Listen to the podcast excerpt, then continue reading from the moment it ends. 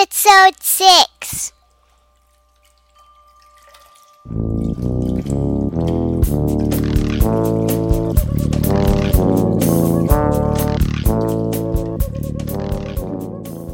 Hello, today we have Justin Dago, BCBA from Louisiana, and he's kind enough to uh, do my silly thing with me. So, uh, Justin, why don't you tell us a little bit about yourself and how did you get in the ABA field? Sure. Um, well, I was born and raised here in Louisiana and decided to stay local for my education. Went to McNeese State University in Lake Charles, Louisiana.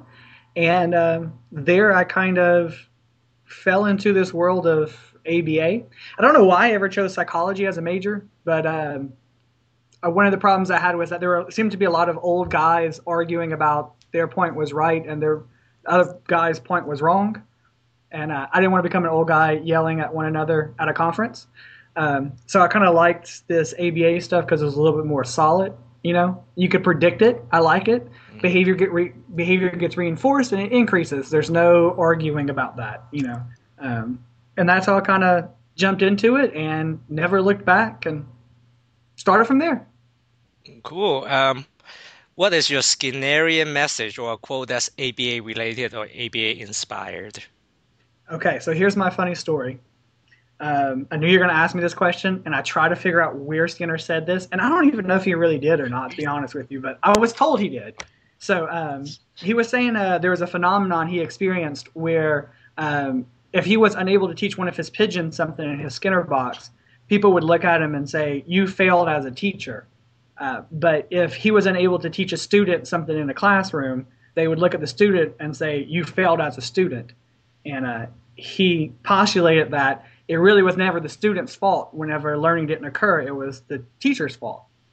And uh, that's something that I've all, I've used every single day uh, of my life. If my kid isn't learning, isn't progressing, I've got to figure out some sort of way to reach them. And as far as I know, he is the first and only person that kind of puts the the burden on us and not just on you learn or it's your fault. And uh, so that's kind of always been my Skinnerian motto. Um, and I really hope he really said that. So That's well, enough people saying that he said that. There's then then you know he said it. That's what rumor goes, right? I don't know. Right. Well, I mean. I, I've, I've had students turn in papers to me that has a Skinner quote that I know is from like Watson or you know some other well-known quotation, and I'm just like, uh, Skinner never said that. So you know, he's kind of reached this, uh, you know, almost idol figure in the field. So you never quite know. But I I heard that one time in grad school, and I thought, if nothing else, I'll think that way, and maybe people can quote me moving forward. So There you go. You Yeah. misquote Skinner, who says that? But hey, that's a T-shirt. You're right. Yeah. No. Whenever, whenever they whenever they quote the the pigeon quote, you can put Skinner or Justin. There you Yeah. go. You're up which there. way is okay. You're up there. That's good. I think uh, Lovaas says something like that. If the kid's not learning, is the the, the teacher's fault or something like that. But you know, and it- it go down that line. Skinner, who knows? I, like I said, I couldn't find it, uh, and I wasn't going back to read all of Skinner's work yesterday to find it. So What do you mean you're not at Wikipedia? Come on, people. You don't like it, you change it. definitely Google searched it and was unable to locate it. So I'll change it and say that you heard it in person or something. I'll do it after this. yeah. I, I called him up and I'm like, "Yo, Time BF, machine. Yeah, my BF is my BFF or BF is my homeboy, something like that. Actually, can can we just do like me saying Skinner or Lovaas, and you can just edit in whoever really said that, so that way I don't look um, idiotic. No, you never look idiotic. Come on. That's my job. yeah, you you do a great job. Love it. All right, let's move on. Uh, All right. when and why did you decide to get your BCBA? And do you remember the day that you got your BCBA? All right, so when and why? Um, let's see. I was about to graduate with undergrad, excuse me, and realized that I needed a job. Oh yeah. Oh, that. Yeah. Yeah, no, um, you know, our education system's really good at educating us, and then um, then at some point we wake up and realize this has to, to work long term. Um, and so I love the science, so I decided to get a job in it. Went to grad school and uh, became a BCBA. And yes, I do very well remember um, taking the test. I think it's a day that every BCBA will remember. Um, I went the day before, stayed the night at a hotel room right next to the testing center, and crammed um, everything. I just read and read and read and spent probably 12 hours studying. Uh, fell asleep, woke up that morning, um, ate breakfast, and this is going to sound very arrogant, but uh, went and set for the exam, finished in about 45 minutes, left, called my advisor, and said, That was the easiest thing. You freaked me out for nothing. Uh, and um, so I, uh, I, was like, Well, at, at, least you trained me well, if nothing else, because um, I didn't I didn't struggle with it. But I just remember that feeling of relief and feeling of wow i way overstudied which i think i'm the only person that i know that has had that usually people are always um, worried I think rightfully so, but um, I, again, my borderline arrogance probably kicked in there. It worked um, to your advantage. Yeah, I mean, I, I, was I was lucky enough to have passed it, and um, like I said, just kind of, you know, I, am a, a, perpetual overachiever in life. I feel like so. Um, I think I just studied uh, way too intently. You know, I was worried about theories and going into the details of matching law and you know formulas and all this other stuff, and um, it was more um, more general, more broad strokes. I found so. It's good. Congrats. Well, thank you. I'm just I, I relieve. I think everyone felt relieved when they got out of you know the exam room, whatever you call that place. But right. I don't know. I felt like just blah when I got out. But luckily, I passed too somehow. must be well, the money that I sleep under. Yeah, it's definitely a mental drain like I mean, I think any sort of standardized test, taking the GRE, the ACT, the the BACB, it, it all you you leave just kind of going, I need a nap and a really nasty, unhealthy meal. You know, I think that's the the go to. Um, good idea. But anyway, the nerves are always still there though. I, I, every person that I know that's set for that exam, um, no matter how confident they are in their knowledge and their experience, they're always going back and forth of you never know, you know and when you get the email and it says congratulations, you're just okay. Well, that makes your life a lot better. So. Yes. Yes. Yeah. Okay. Can you trace your lean, ABA lineage? Um, yes and no. All right. So here's the thing. I have um, two kind of different lines going out from my lineage. Uh, one is the BCBA I studied under, whose name is Janice Huber. Fantastic BCBA, did a great job at training me she studied under Dr. Gordon Borland, and those two kind of continue to be, um, you know, colleagues and role models for me in my practice. I do not know that line beyond Dr. Borland. However, my academic advisor and the one who did a lot of the classroom work for me was Dr. Cameron Melville. Dr. Melville got his PhD under Dr. McSweeney up in Washington State, who was B.F. Skinner's last graduate student. So, if you're quick at doing math, that technically makes me B.F. Skinner's great grandchild academically, of course. Well, there you go. You're from the Yoda Yoda line. If Skinner's Yoda, you're like right there. Right there. I'm Royal just, blood. You know, not that far removed, and you know, proud of it. So that's that's that's as far as I can go with my lineage. That's good enough. And then you do have some Skinner, you know. Yeah, a, a, little bit. It's been it's been mixed. You know, it's got some McSweeney, it's got some Melville, and you know, I'm the product of all of that. There you go. So I'll take it what was your the force is with me moment or the aha moment that you think like, hey, I got this ABA thing and I think I'm gonna do this? Ah, the force is with me. Um, it was the first time that a nonverbal child started speaking when I was running their session. Um, you know, a lot of times I find when we're doing those types of interventions, it's a shot in the dark, and I hope that something happens. Um, and a, a, little bit more than hope, it's more of a um, I don't want to say like I just do something randomly. It's, it's planned out, and we're hoping that the child responds to the intervention the way that we uh, want them to. Um, but whenever I was in grad school, working with a child who was nonverbal and working with them over a year and a half, getting them to where they were doing intraverbals and beginning conversation skills. Um, whenever they say that word for the first time, something happens. The reinforcer of such a high value happens, and that was my the force is with me. I can do this.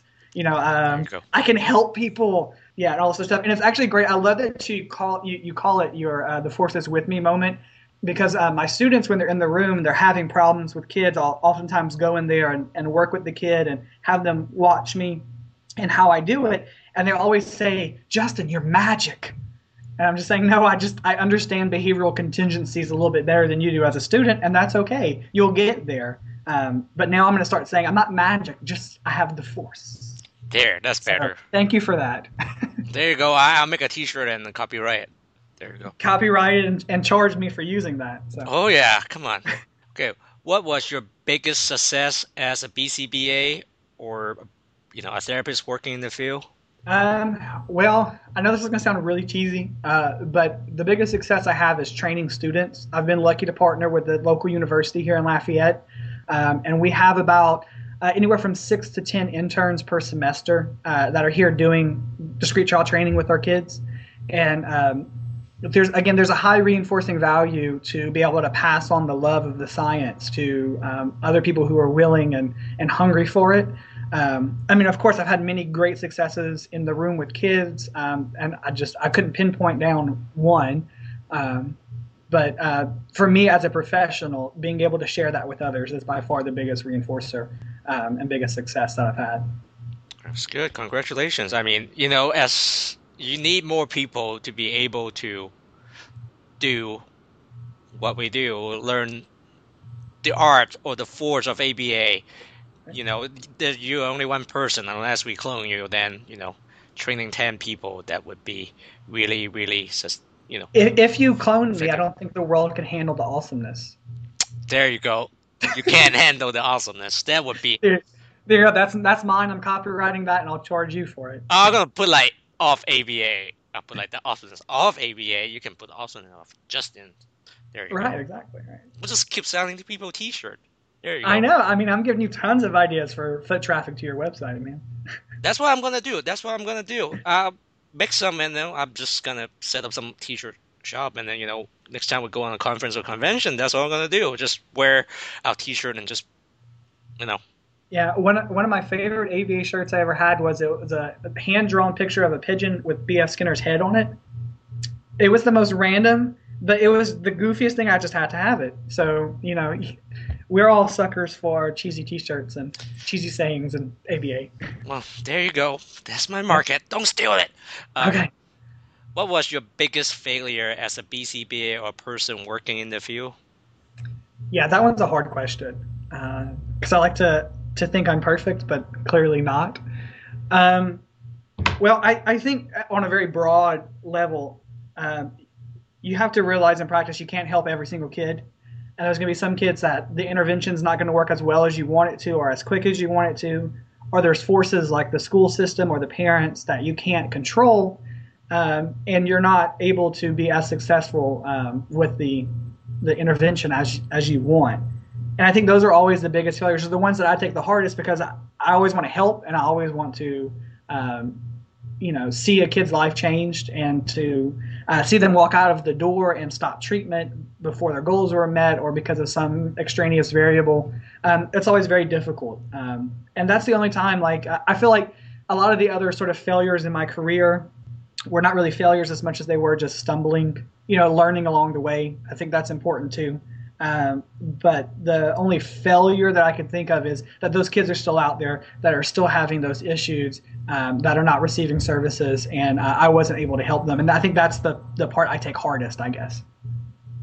I, Sorry, I know that's kind of mellow, it's kind of sad, but it's the truth.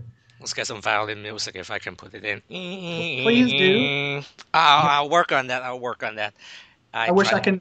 I wish I could cry on command for you because I, you know, I would, but I'll put a teardrop shirt for you. You can be the new man in black or something. I don't know, Yeah, just a teardrop. That's that's that's another T-shirt idea. You with a teardrop. yeah, I there you go. go.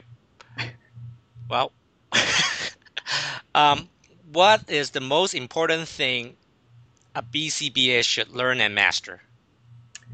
You know, um, one thing that I was uh, not very good at upon graduation was communication with parents and with anyone who wasn't a BCBA. Um, that is a very useful skill, needless to say, in our field, um, because you start using words like, "Oh, we would like to use a positive punishment procedure," um, and parents immediately start freaking out. Um, and then, you know, I was in the situation where I was actually the first BCBA here in Lafayette Um, uh, there might have been others that lived here before, but uh, there were none currently practicing when I arrived.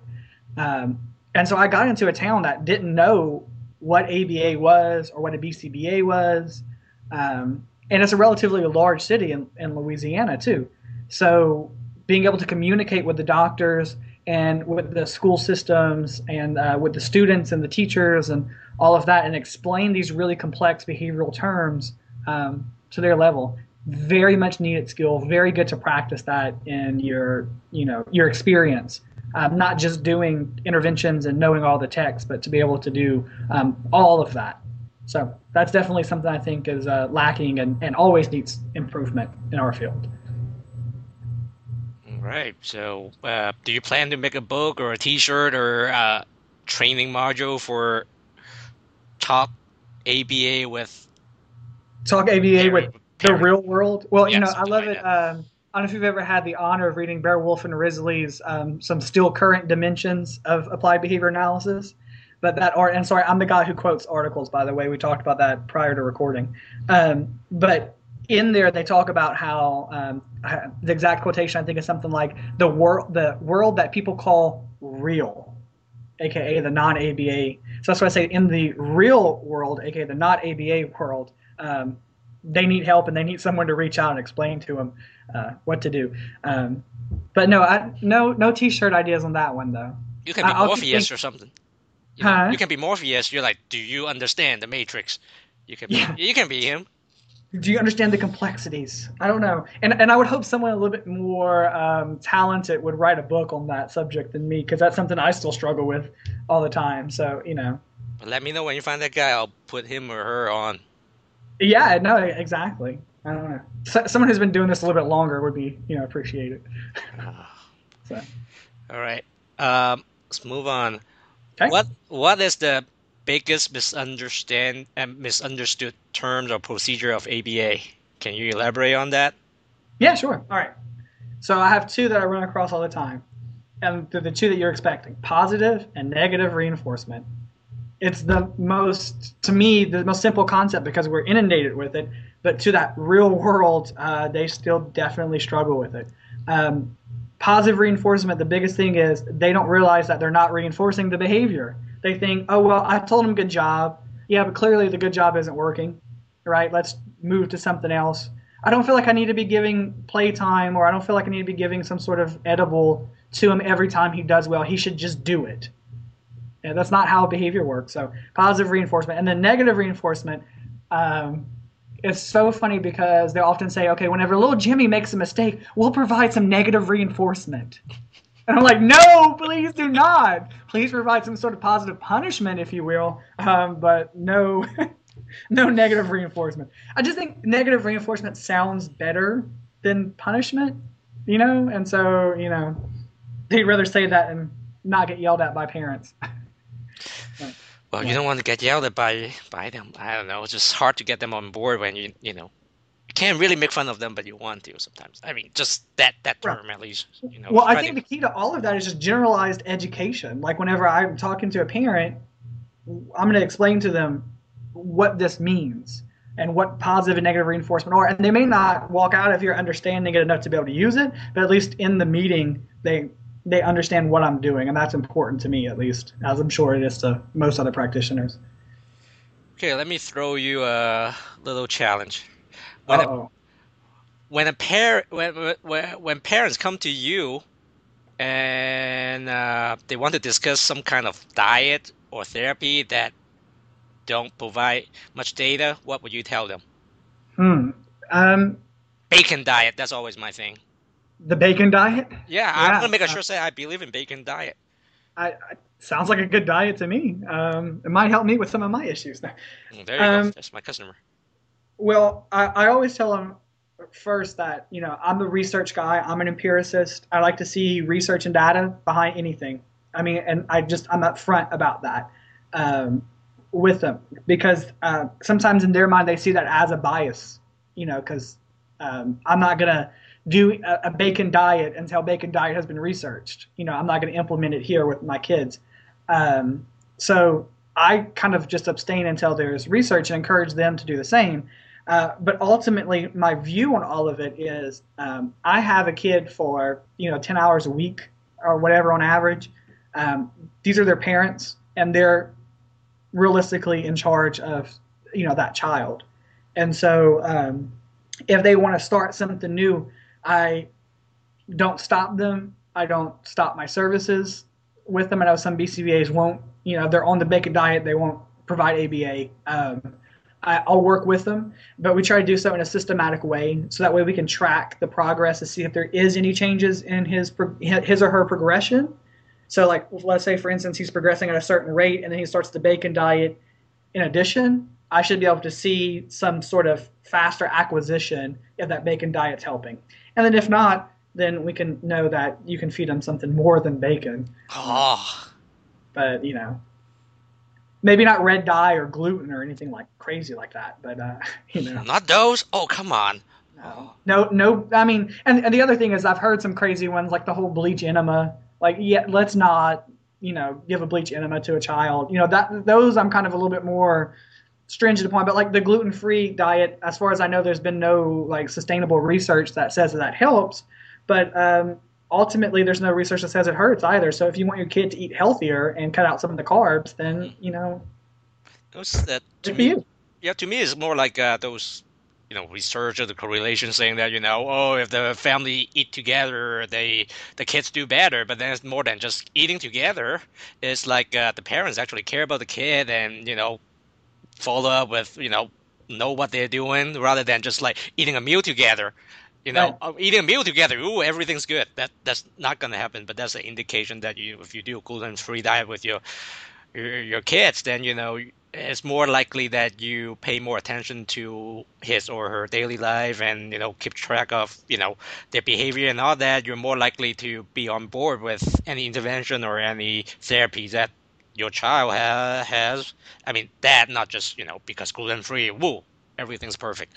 That's just me. I mean, I could be well, I, I, had a professor who always said, you know, correlation is not causation, and she would say, you know, uh, rates of murder go up every time ice cream sales go up. That doesn't mean that eating ice cream causes murder. It just means that, you know, those are somehow related to the same time, which is it's get hot, it gets hot, people get more aggravated, people kill more, people get hot, people want ice cream.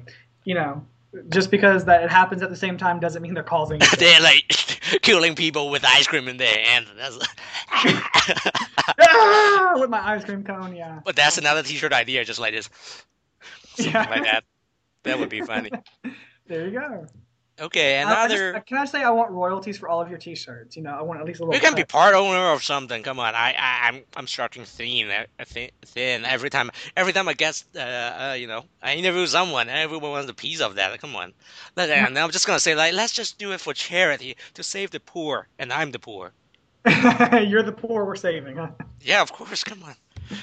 Uh, what if uh, someone from a, a fa- your, you know, your friend, your a family member, some relative, coworker asks you to approach, um, you know, a child of someone you know that you know to for service what would you do? I mean that let's say the i don't know your second cousin's youngest son seem like he has something yeah, you, you know, it, it, happens all the time. Um, Thanksgiving with my family, I was approached by two or three cousins to tell me about this one, you know, autistic kid they know, or one kid that might have autism and want to know what to do.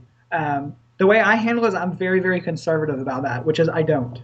I just I respectfully decline. Um, there's a lot of ethical issues that go into it. You have to be very careful how you do it and what you say. And ultimately, it's just not my place to walk up to a stranger, even if they are related to me, if I don't know them well, and say, "Hey, I think your kid has autism. Let me help." Like I just think that that's just not the best tactic. So I, it's more about explaining to whoever's requesting that, educating them because clearly they're interested in it. So I use that moment to educate them and um, also to let them know that I'm not comfortable um, doing that there, there's so many kids out there that I don't have to sort of ambulance chase to find clients. You know, they're they're readily available, and it's ultimately up to the parents. Now, if the parents approach me, I'll be glad to have that conversation with them, but they need to initiate that with me, and that's just kind of how I feel about it. It's true. Well, at least the weather's not hot, so you'll be okay. They, yeah, you know. Yeah. All right. So, what is your must-have ABA book? Ooh, can I say it tied? Um, I'm a huge fan of. I call it the Bible, the Cooper book. That's called Applied Behavior Analysis. It's the textbook that everyone should have and refer to. I love it. Um, it's a combination of that and Skinner's Verbal Behavior, which I called my grad school bedtime stories. nice one. Every time, every time I would read it, I would somehow find a way to fall asleep in the middle of the chapter. Um, but it, it is uh, fascinating to say the least. Um, and every time I read it, it sort of inspires me because there's so much that's unknown and there's so many sort of conceptual guesses he makes that need to be researched out. That is very inspiring to read for me, and I find it fascinating. Um, so yeah, the Cooper book's the one I pull off the shelf the most to refer to, to teach out of. Um, I just think it's such a well constructed textbook. And then on a personal level, it's verbal behavior. That's what gets me going and uh, inspires me whenever I can stay awake through reading it. Wow, maybe you need an audio version or something. That could be your lullaby or something. Yeah, exactly. I mean, it's it's gotten a reinforcing value associated with it because it oftentimes does put me into sleep, and sleep is a huge reinforcer for me. So, you know, it pairs very quickly. That's a good one. Can you give us an example of how you apply ABA in everyday life? Um, it'd be more difficult for me to give you an example of how I don't apply ABA in my everyday life. I am the super geek that is nonstop uh, behavioral. Um, my students talk about putting on their behavioral glasses so that way they can view the world through the behaviorist eyes. Um, and I tell them I don't need behavioral glasses, I have behavioral eyes.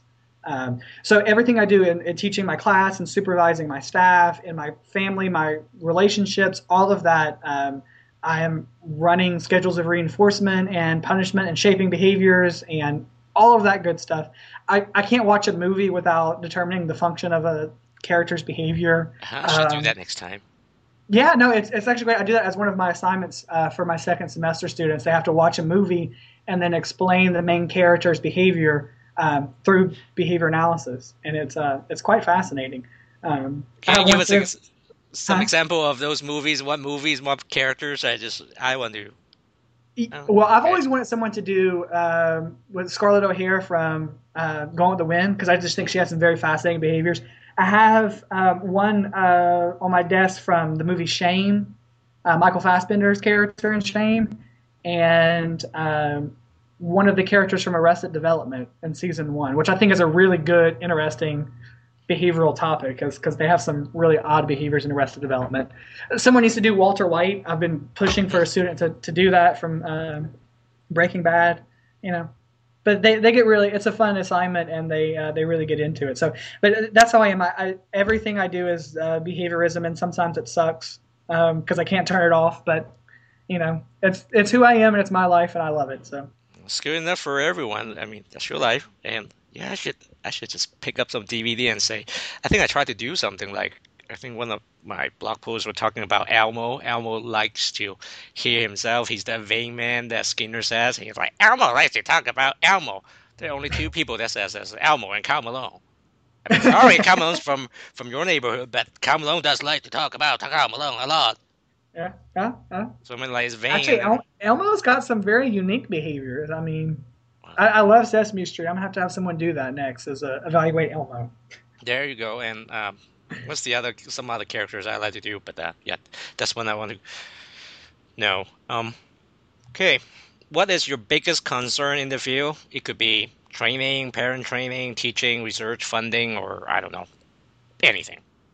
Um, the association that we are autism, or that we are only autism, I guess. Um, I don't think that's sustainable long term, and I don't think it's accurate. Um, I, am actually not one that loves came into it going I want to work with kids or I want to work with autism. I love the science of behaviorism, and autism is kind of the sort of easy route, if you will, into a permanent job. Uh, but you know, I, I, love and am definitely encouraging of behavior analysis being used in novel ways, and um, you know, people like Van Houten who are doing traffic analysis, and um, I know the state of Kansas just did. Um, a study using behavior analysis to decrease underage drinking in certain counties.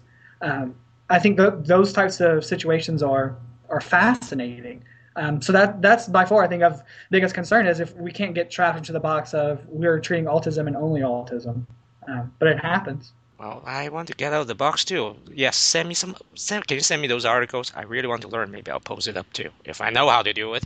Um, Well, I think the latest issue of JABA had um, an article about teeth grinding at night, which I haven't read yet. But I found that very fascinating that you can how do you? modify behavior while you're asleep, Sleep. I guess. That's good. I mean, how I does it know. work? I mean, I was told that I grind my teeth, so we'll see how that that works. Yeah, I don't know. I'm gonna have to read it. and I'll I'll, uh, I'll call you back and tell you. Please do. Okay, well, this is right up your alley. Let's. Uh, which article in your mind is the most important article in our field? I mean, it could be JABA, it could be you know, some other article from wherever. Well, there's a lot, but I think number one is Baer Wolf and Risley. It's the very first article to appear in JABA. 1968. That is day one reading for my introductory class, uh, and and it's one that I find I always refer to in my teachings, and um, I think they just did a really good job at setting. I mean, really, okay, the task they had, which was writing the first article in our first journal, that would have to sort of last over the years and be a guideline for all of us. And the fact that they got it so well, I think, and so completely um, covered, in my opinion, um, is quite fascinating and, and towards their brilliance of all three of those authors. So, yeah, that is by far um, number one. Got to read it um, if you want to if you want to pass a class or become a BCBA. Actually, you know, there's a uh, there's an article that came out uh, I don't know how many years ago that they did a poll with all of the JABA and JAB uh, editors about what uh, books and what articles um, they suggest for graduate students to read. I don't know if you ever saw that, but um, Baer Wolf and Risley was I think number one for the JABA people, um, and you know I think I, I think that's right. I, I think that's where it needs to be at. So. It still applies. That article, uh, just just crazy to think this what more than forty years ago, and you know, everything changes and uh, still applies. So and it still applies. I mean, I just think that that's brilliant that they could um, they understood the field and where it was going so well. I mean, it was just uh, brilliant and still useful. I mean, like I said, I, I quote it all the time when we're talking to students. I always bring it up in conversations again. So it's it's a really good foundational read, I think. I hope everyone that listens to this have read it already. I hope. If not, would- get your hands on it quick. Yeah. What is the best advice you have received? Or on the other hand, is there any craziest request? All right. So the best advice that I received was um, was from my supervising BCBA, uh, Janice, and she just would always remind me to keep it about the kid and keep it about the family, um, because we would have families who'd come in and request some pretty odd things um, that I didn't necessarily want to work on. You know, I didn't want to work on potty training this kid um, when they couldn't talk. I wanted to work on the cool stuff, um, but that's I I think I, I remind myself over and over in practice about that. It's really it's about the kid, it's about the family or about the client, whomever you're working with, and to stay focused on that because it's really easy to lose sight of it. And then now the craziest request. Um, I was guest lecturing a class on behavior modification here. Excuse me, and I asked um, for someone. I always I always say, can you give me a behavior you want, a random behavior you want a, a child to do, and then I'm going to go back to the clinic and I'm going to record me teaching that child this behavior that you want me to, and come back and show you that within a couple weeks you can really sort of shape any behavior. And this semester, I had the best response, which is some little girl in the back of the room raised her hand and said, "Can you teach a kid to twerk?" And I said, okay. And I came back, and uh, we have one particular client who um, is not the best dancer. Um, love him to death, but you know he's kind of off on his beat.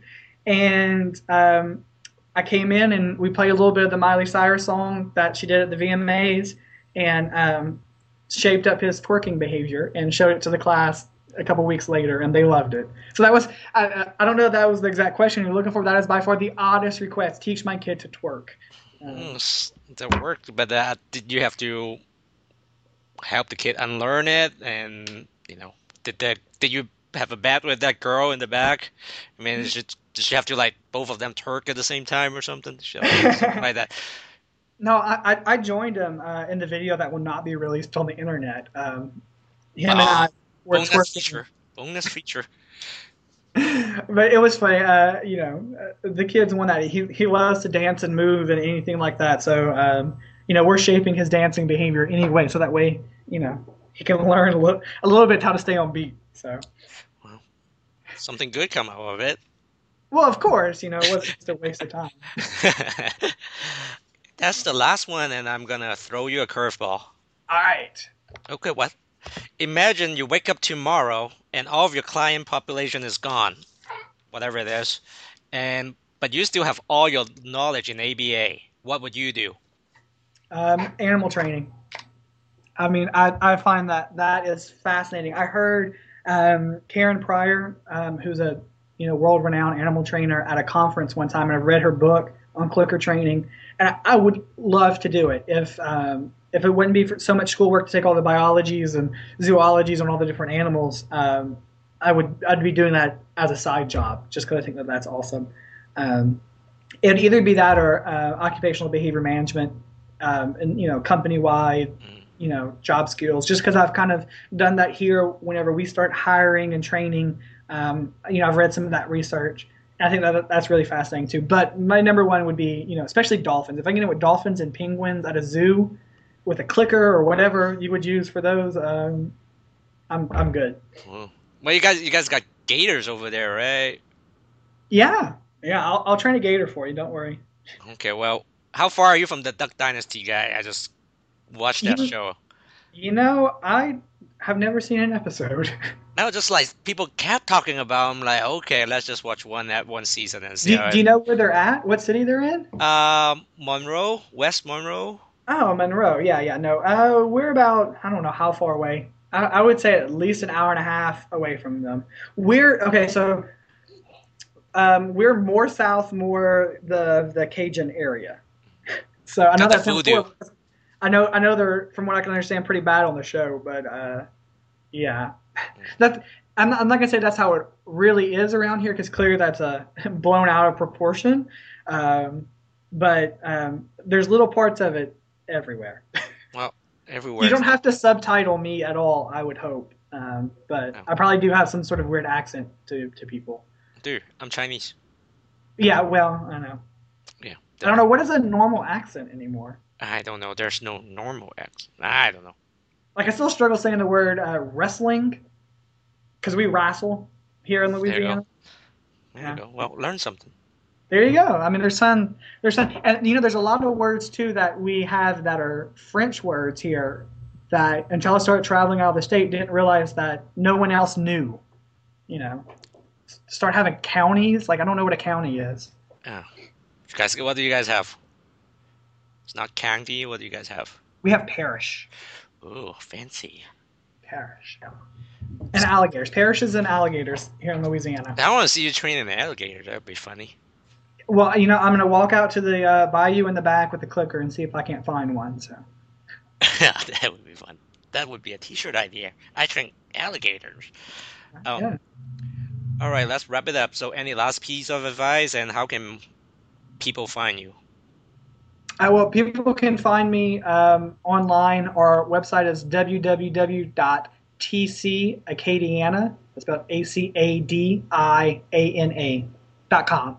Um, and that's the website for the center here, and it has all my contact information uh, if they're um, interested. And the biggest piece of advice I can tell everyone is don't lose that fire, don't lose that hunger, the the humor. Um, you gotta you gotta keep going. You gotta keep pushing yourself, learning as much as you can. Be a constant learner, um, and that's only going to help everyone in the field and all of those clients that we're helping. So Well, thank you so much, Justin. And uh, I'll try to put the show note together and work my tag magic if I could. If I'm not, then you know I'll find someone else to do it. Um, that's all, folks. Thank you again, Justin. no problem. Bye.